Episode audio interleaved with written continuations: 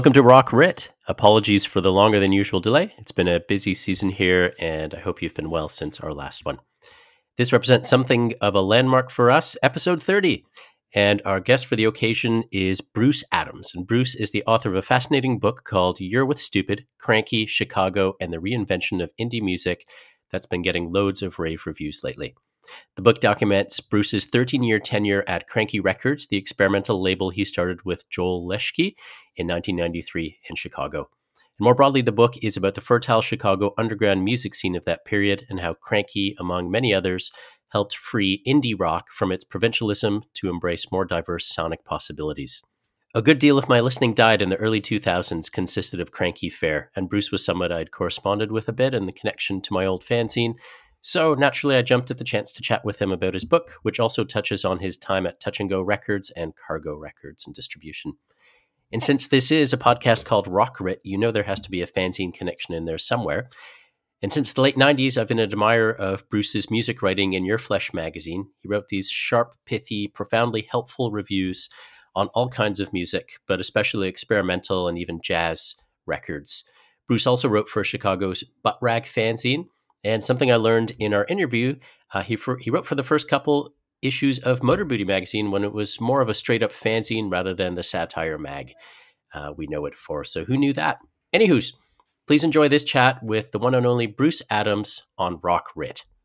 You've been doing a lot of interviews, and you have you've got a book tour coming up. I know you've done some dates. You're at an you're at a Ann Arbor library, and mm-hmm. you've got some interviews coming up next week. Is it strange to be doing this, Bruce, given that when you were with Kranky, you guys had a no interview policy, kind of, with with a few exceptions here and there, but you guys were were a bit protective and, and cagey about talking about Kranky. Yeah, it's uh it's actually weird in a different way. I, I tell all my musician friends that I understood their processes and their challenges from an intellectual perspective yeah, you record, you write something, you record it, you get an artwork, it comes out, then you go out, you go on tour, you get reviews. Now I have an emotional and visceral understanding of what's that what that is like. The interviews and stuff don't bother me. To me, it's all just uh, shooting the breeze about music, which, as my wife says, I love to do, and I need people to do it with. So that part's a lot of fun the traveling uh, i didn't think it would i didn't think it would take as much out of me as it has. But i suspect that has to do more with uh, my advanced years and my uh, basically being a homebody.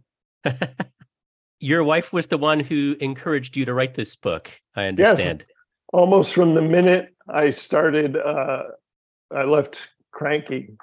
uh, my wife was uh, very assertive in her beliefs that the story had to be told and that uh, I should be the one telling it.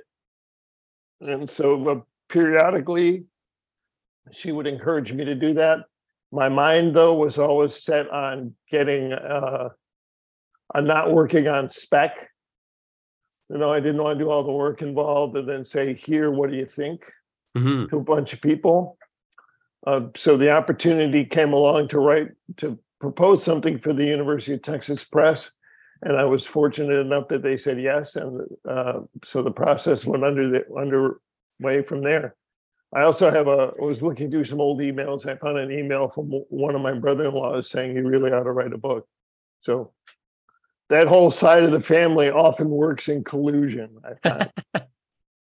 Little nudge from your wife to to your brother-in-law, maybe, and uh, well, well, it worked, and, and the result is great. I'm really grateful you wrote this, and I know I'm not alone. What what was it like revisiting these things from 20, 30 years ago? It was interesting because distance uh, gives some a different perspective. Um, what was interesting to me was in the uh, October of 2019, I went to Portland uh, to spend some time with Joel Leschke, my former partner, and a few other people. And the whole process, it was as if I had just talked to them yesterday. The re- reconnecting with a lot of the people that I had worked with, and now when I go out on when I go out and uh, do events, I like uh, the other week in Ann Arbor, I uh, I got to reconnect with some people I worked with in a record store like 40 years ago, and it's like a day hasn't passed. Wow, it's been it's it's been fantastic, really energizing and affirming. I, I'm sure you had a good idea of where you wanted the book to go, but maybe just in the course of your research and writing and thinking about these things, were you surprised at what you came up with, and and maybe maybe your your take and thoughts on these things has has changed or or it has. When when you're not uh, personally day to day, hour to hour involved in something, the uh, some of the emotional the emotional resonances change a bit. Also, through the process of writing and having two great editors and having some uh, having some readers help me out, I came to uh, I came to put more of myself in the book. My initial reaction, my initial approach was, you know, I have some training in journalism, and my initial approach was, you know, just the facts. We're going to lay down the facts. And as, as again, my wife reminded me, that would have been too much of a baseball card approach. And some of my uh, some of my advisors and readers did the same thing. So the the challenge for me, and this goes back to how Joel and I approached running Kranky, the challenge for me was to put more of a personal perspective in there, really to give people uh, hopefully more of a visceral feel of what it was like, say, to go out to a nightclub in Wicker Park in 1991, as opposed to a simple, you know, as opposed to everything ending up looking like a Discogs page or something, which I did not want. I wanted uh, as much as I could to put in uh, some personal stuff that would that would give people an idea of place and time. Mm-hmm. Now, I did a I did an interview with Jim DeRogatis and Greg Kot a couple months ago, and you know, they were both music writers for the Sun Times and the Tribune, respectively. And they and uh, Jim, who was never one uh, to spare someone's tender feelings, said, you know, Kranky really was a uh, an outlier, right? And it's true. You know, we we were the label still is a relatively small, relatively uh, specialist label, and so to really to really get the story right of Kranky, you had to you had to frame it uh, and and put the label in context alongside everything else that was happening in Chicago, and let's face it, a lot of people aren't interested in sort of the nuts and bolts of music distribution or running a record label or whatever. You need to put things in a setting that uh, people can associate with and draw draw in more people. That was part of the intention in putting the book together. Do you think Kranky being an outlier was still part of that kind of cross pollination of music genres and scenes and eclecticism that was happening? Maybe a broadening of what was safe for indie rock? Oh yeah, yeah. I mean, I know what you're trying to get at. Just as an example, the first Labradford show in Chicago, mm-hmm. they were opening for Archers of Loaf. Right now, I classic indie rock. Classic indie rock, right? Right down to the lyrics. She's an indie rocker. Nothing's going to stop her. Right there, almost prototypical. That was uh, what we were working with at the time, where we were working uh, the context of things. And so I will, you know, I will argue that Kranky in general and Labradford in particular were really involved in sort of driving a wedge into that and opening it up uh, for more more voices, more uh, more approaches to things. We, I think we were a part of that, and Joel and I personally were a part of it in two senses because we were also working at a distributor, and so I was selling records to stores. He was working with labels. And so we were part of a process in which tastes were expanding and access to, to different types of music and different genres of music was expanding prodigiously, not just in Chicago, but around the country. And so, you know, the Chicago, uh, Kranky was an operator in that process. I found it interesting that you you and Joel both came with a lot of record label music industry experience before you started Kranky. And a lot of what you put into the label had to do with you you came up with these commandments of what you will not do mm-hmm. based on mistakes you saw. Was that were there some exceptions to that? It sounds like touch and go maybe gave you a model of some positive things to do, mm-hmm. but but it sounds like on the whole you were just seeing people operating in ways that just were not prudent. Yeah, we were uh we we had a, a fly on the wall view working at a distributor of uh how the organization we were working for, Cargo, was sort of squandering their position. Other record labels were uh, indulging in uh, some tactics and techniques that we didn't feel were uh, sustainable in the long run. And uh, just in general, in Chicago, looking around, seeing uh, you know, seeing bands being uh, courted by the major labels, seeing you know seeing bands that had one, maybe two seven-inch singles, signing with Capitol Records or something. It was uh, it was mind-boggling. And then there were some there were some aspects that were just pure personal aesthetics, pure uh, personal cantankerousness. You know, like uh, the the commandment against band photos on an album cover. Don't like just, it. Just Don't a taste care. thing. It's tacky. Is that it? Like few can pull it off, really? Few can pull it off. You have to be you have to be a pretty well, like I say in the book, this is our music by the Ornette Coleman Quartet. Mm-hmm. And say the first couple of Ramones albums, you're not going to get a better band photo than that. Yeah, yeah. You're just not going to do it. You know, many, many, many are called, but few are chosen.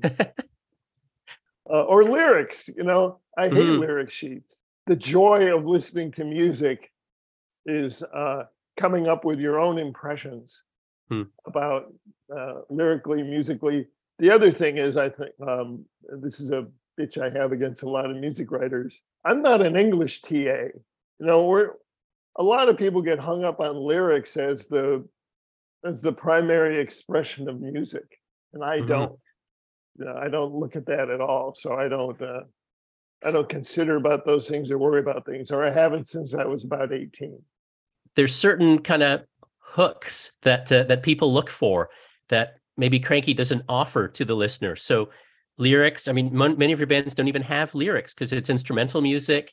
Uh, mm-hmm. Uh, the the musicians themselves look pretty normal, and I think you make the point in the book, or somebody does, that Kranky artists and that kind of music is not really connected to a particular subculture. None I of these other like political fashion things are there to kind of draw people in. It's the music's got to stand on its own, doesn't it? Yeah. And I think that was also a time when those things were beginning to matter less and less, right? The the visual clues of a subculture were beginning to disappear when I when I worked at Touch and Go, I would go out and about in a leather motorcycle jacket and I had a chain wallet. By 1994, not so much for me personally. And I think you could see it, you know, as a person. Part of it was uh, with the alt rock explosion or whatever, the more and more people being attracted to underground music based on what they heard from Nirvana or whatever, and coming to it without the uniform. Or I read I read uh, something the other week with a pavement reunion and someone saying you could tell who the original fans were because they were all men with chinos and boat shoes. you know, and that um that those those sort of markers uh meant less and less in a lot of ways at the time and we were we were part of that as well the the subcultural aspects were changing in a way um, that continues now. And now it's, you know, as far as I can see, it's makes mix and match for better or for worse. Even with this kind of essentialism and simplicity, that sort of became the Kranky aesthetic and and kind of personality at the same time. There was there was this minimalism about not just the music, but about your approach to putting out music. Uh, the Kranky, like those slogans, I, I, was even just on the Kranky website earlier today and just looked at like the demo policy, and it's it's downright unfriendly. There was like this aloofness and kind of you, you you use the word kind of like bordering on arrogance in the book. Was that was that sort of a function of your personalities, or just Yeah, just a bit of a a, a function of our personalities, perhaps um, an exaggeration of our personalities.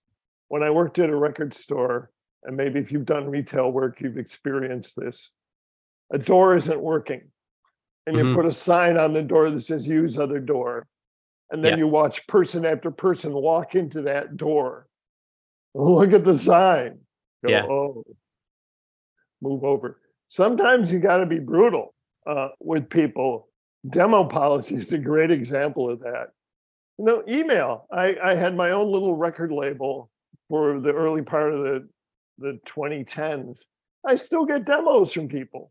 I remember that label, and I tried to find information about it online, and I couldn't. But I do remember that label. Yeah, I So took people the. are I still mean, I finding took it. the, I took the website down. I, you know, there's still stuff on Bandcamp. I, st- I still get demos from people. Yeah. I still get, you know, people offering to do album art and stuff. It's like, my dude, this label has been dormant for 10, 15 years. You know, do a little homework. Cruel to be kind, kind of thing. uh, just uh, you know, uh, sometimes you have to state the obvious. Yeah. re- repeatedly. You mentioned Jim DeRogatis, and I think you were having a conversation with him maybe early in Kranky years when he was Uh-huh. trying to get on the mailing list and showing cu- curiosity about some of the bands. And in that conversation, I think you said you've kind of got to prove your worthiness, something Yeah. along those lines. Tell me about that. Is is that because there's a limited appeal? Not everybody's going to get it. They've got to show that they're actually. Tell tell me, it, it just Oh, seems yeah. counterintuitive to me. So tell me a bit about that. It's very simple, really. I had a limited supply of promo CDs. Right, this, I'm Mhm. going to do the same thing with the book. My wife will say, "Do you want to? Do you want to send a book to so and so?" And I tell her, "This is a working book. This book has a job. You know, the job is uh, the job is to sell more books. In terms of uh, promos, promo CDs, you know, it would have been nice to have Jim DeRogatis uh, have tender and warm feelings toward Kranky and be supportive. Or Hmm. it's even nicer to see a review in the Chicago Sun Times. And so I knew writers and fanzine people who had fanzines and people who were supporting the label, uh, buyers at record stores, people who were doing things on their own dime. And so all I uh, wanted to see from people with larger, working in larger organizations with more resources was a bit of a commitment. Dinner and dancing first, and then we'll consummate the relationship. um, and you know, as Jim said in the book, and as he said talking to him, he said, "That's you know, that's no problem. I've got five Stone Temple Pilots promos sitting on my desk. I'll just go down to Reckless Records and make a trade, and there we go." He got it. He understood it. There, there was that attitude. I, you know, we simply, I simply had to see the results or a commitment to people. I couldn't throw things around willy nilly, hoping that uh, somebody would like something and do something with it. it sounds like you went in fully knowing the commercial limitations of the kind of music you were dealing with. At the same time, at least it seems to me like the the label's ascent was was pretty quick. Were you surprised at all that uh, that it caught on so well with indie rock and non-indie rock people? Given that I was not surprised that people would respond to the music, I thought we were thought we're putting out great, great music. Uh, that did not surprise me. And I, I should say the ascent, the relatively quick ascent from my point of view, was the ascent from having the record label, working on the record label part time in my house on evenings and weekends, and being able to do it full time, which took about seven years. We were very careful with our resources and we marshaled our resources very carefully and we paid ourselves last. That's how that worked out. I mean, I knew, I, I thought there was a pretty good chance that people would like Labradford and Jessamine and that and uh, Bowery Electric and all those bands, and it worked out. What turbocharged everything for us was being able to work with Low, and then with Godspeed You Black Emperor, because then we had two bands that were touring a lot, that had a, a, a different sort of appeal to people. Uh, in the case of Low, a band that was already established, had a you know a commercial profile, and that's they became the horses that pulled the wagon. Signing them allowed you to move full time into Kranky, but also to take a chance on other bands that maybe you might not have. Yep, yep. Although we did, uh, we did, and I know Joel is to this day. We're very conscious about not flooding the market this is something uh, in the book that Patrick Monaghan talks about with his experience working at the Wax Trax record store and the rise of the rise of Wax Trax, where all of a sudden you would see, you know, five, eight releases in a month, just uh, overwhelming the marketplace. Well, that was not that was not something that that we wanted to do. We were very cognizant of that, and so it, we always sort of, uh, you know, put ahead a tight leash on the the A and R or the rep, you know, whatever you want to call it, the catalogs, keeping things under control. Were you guys always relatively on the same page, or were there times where you would disagree? There were disagreements. I think I, um, based on my my experiences at Touch and Go and just taste in general, I think I was more of a a loud rock guy than Joel was. Although Joel like was a big Mono Man fan, big very knowledgeable about, about the more garage rock side of things. The, dis- the disagreements were few and far between. So I think we identified our niche fairly quickly and we and we stuck with it.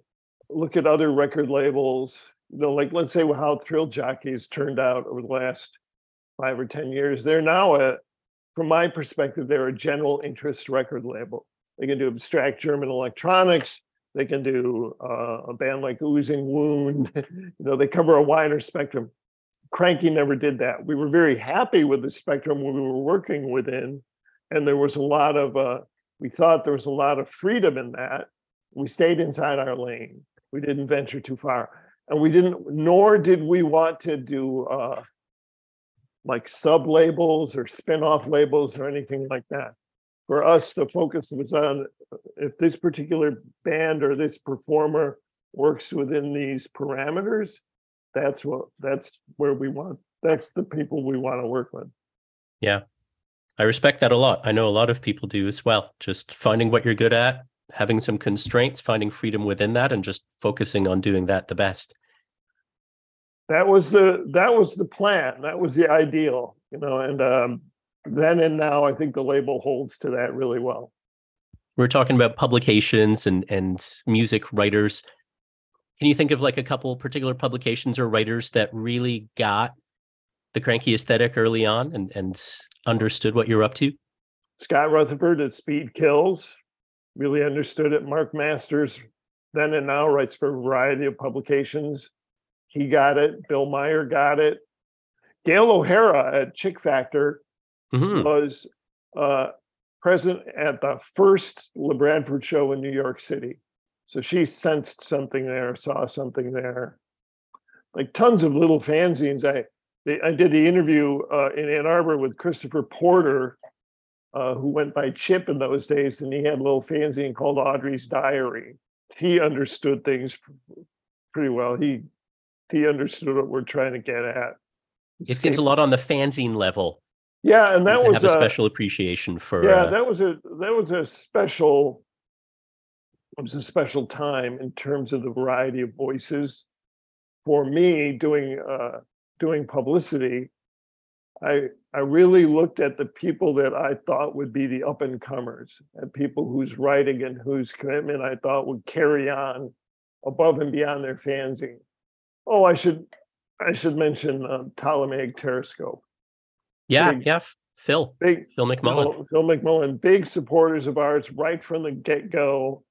Really not only just understood what Kranky was trying to do, but saw it uh, in a in a bigger in a bigger sense, was able to make the connections with other record labels and other performers doing other things. Yeah, so there was a there were we had a lot of supporters early on. Uh, I was I was really cog cognizant of getting the right people, the right recordings. This is something I'd learned to touch and go. And uh, I was also very cognizant of the totem pole, you know, of the larger publications, the options, the magnets, the wire at the top, who who could be friendly, who could be uh, supportive, or who could completely overlook what we were doing. And then, uh, then as now, we didn't advertise a lot. We spent a little bit of ad money with the people that were uh, supportive of us. Oh, I should say XLR8R magazine in San Francisco, which was a, a dance focused on dance music, but their writers and editors got how Kranky fit into the into that side of things as well. They really understood the the atmospheric cinematic side of things and were very supportive as well. Hmm Did that surprise you that people in electronic music world were? Uh... It did not, because uh, one of the lessons I learned from Touch and Go was a surprising.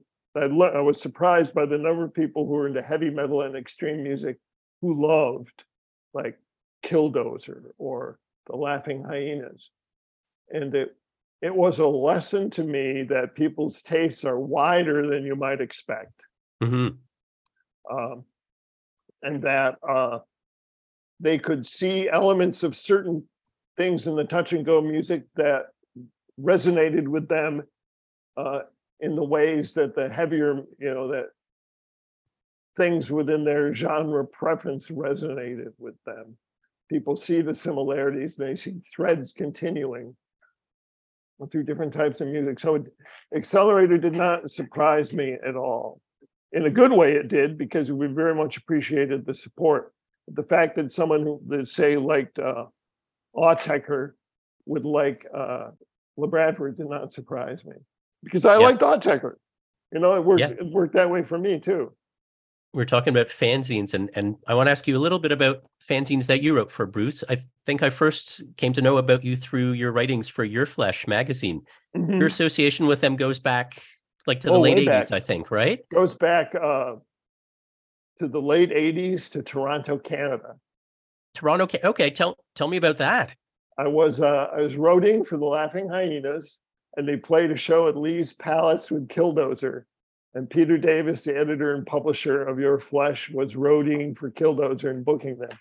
No so way. we met we met behind the merch table and uh, struck up a connection then.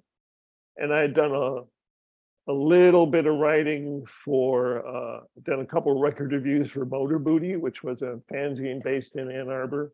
Was Mhm. working in a record store, and Peter basically said if I'd be willing to submit some reviews. I said sure. Your Flesh had a had a great variety of voices, and, and yours really stuck out to me for for a couple of reasons. Your prose was really straight, like it was just like pithy. You weren't trying to be like have this gonzo wild kind of Richard Meltzer style prose, and you you just did a good job of pinpointing what made a record work, like what element kind of stood out for you. Did were you conscious of these goals when you're writing? That's that was my impression Yeah, kind I of get was. to the heart of uh, heart of an album. Yeah, I was. I uh, a lot of respect and affection for uh, the Byron Coley Forced Exposure School. Learned a lot. Learned a lot about uh, bands and music from there, but I did not want to write that way. I had a not have a master's degree in journalism, so uh, I know that I know that had a lot of influence on my writing. Uh, you know, keeping things simple, direct, action verbs. Uh, but I really, I really wanted, as best as I could, with my limited musical understanding, because I'm not trained in music, uh, with my limited understanding, to uh, hone in on what I liked or didn't like about a particular work. And as time went on, I made more and more of an effort at Your Flesh to write about the things I liked. I mean, the Mhm. magazine had a had a wonderful jagged edge to it. Um, you know, they weren't afraid of calling a spade a spade. A lot of the other writers, you know, went at things with hammers and tongs. And over time, I realized, you know, if I'm going to be spending time for this, which I'm really not getting paid for, except in free records, uh, I'm going to focus on the things I like and push those. Uh, and you know ignore the things I'm not interested in. So that that process was important to my formation as a writer. Also, you know, I worked at I worked at retail and then at a distributor for so long. I had to I had to write, you know, little paragraphs about various things that were coming through the warehouse at Cargo to go out and be sold. And in that format, everything's great. Yeah, you know, it's got to be absolutely. It's got to be good. You don't say, "Well, their first record was really better." Uh-uh. you know, um, and that, and to my mind, there's nothing wrong about that. You know, I, I read a lot of reviews on Boomkat, the Boomkat website, which covers a lot of dance music, electronic music, and from time to time, I hear people pitch that, oh, that you know, this record isn't as good as it was meant to be. You know, as I said, it was on Boomkat. It's like that's not their job. Not, their job is not to accurately pour, uh, predict what you're going to like or not like. Their mm-hmm. object, you know, the object is to point out the things that make this record interesting and that might be worthy of your money. So I was doing two things at one time, right? Five days a week, I was trying to find selling points for various things. And then in the evenings or the weekends, I was writing about things for your flesh or you know trying to arrange interviews and things like that and it was at a certain point i was like i've, I've got to i've got to take what i'm doing here and apply it over here in some way that makes the voice uh, interesting to read and you know somewhat reliable from a consumer perspective and you know so i think i hopefully i struck that balance I think so. And what you're saying also makes sense. And I think explains your voice kind of stood out as a maybe like a more generous voice. You weren't looking to have fun and just dump water and and you know, as you said, go oh, at a hammer. Yeah, I, am sure you had some fun and, and I did you know, my share of that, but yeah. as time went on, uh, I did less and less of it. Yeah, because it, uh, you know, part of it's psychic or, or whatever you want to say it. Uh, uh, part of it's like, you know, save that talk for the bar stool. How, how did a guy with a master's in journalism end up roadieing for Laughing Hyenas? I want to hear a bit about that. Oh, well, I was between situations mm-hmm. in Ann Arbor. Uh, so I got, I uh, thought, well, I'll get a, let's see if I can get a job at my favorite record store.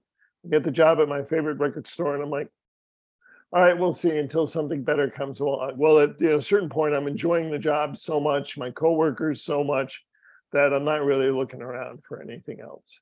I think I had seen the Laughing Hyenas once. I was certainly very aware of Negative Approach, very aware of uh, Larissa Stolarchuk and uh, L7.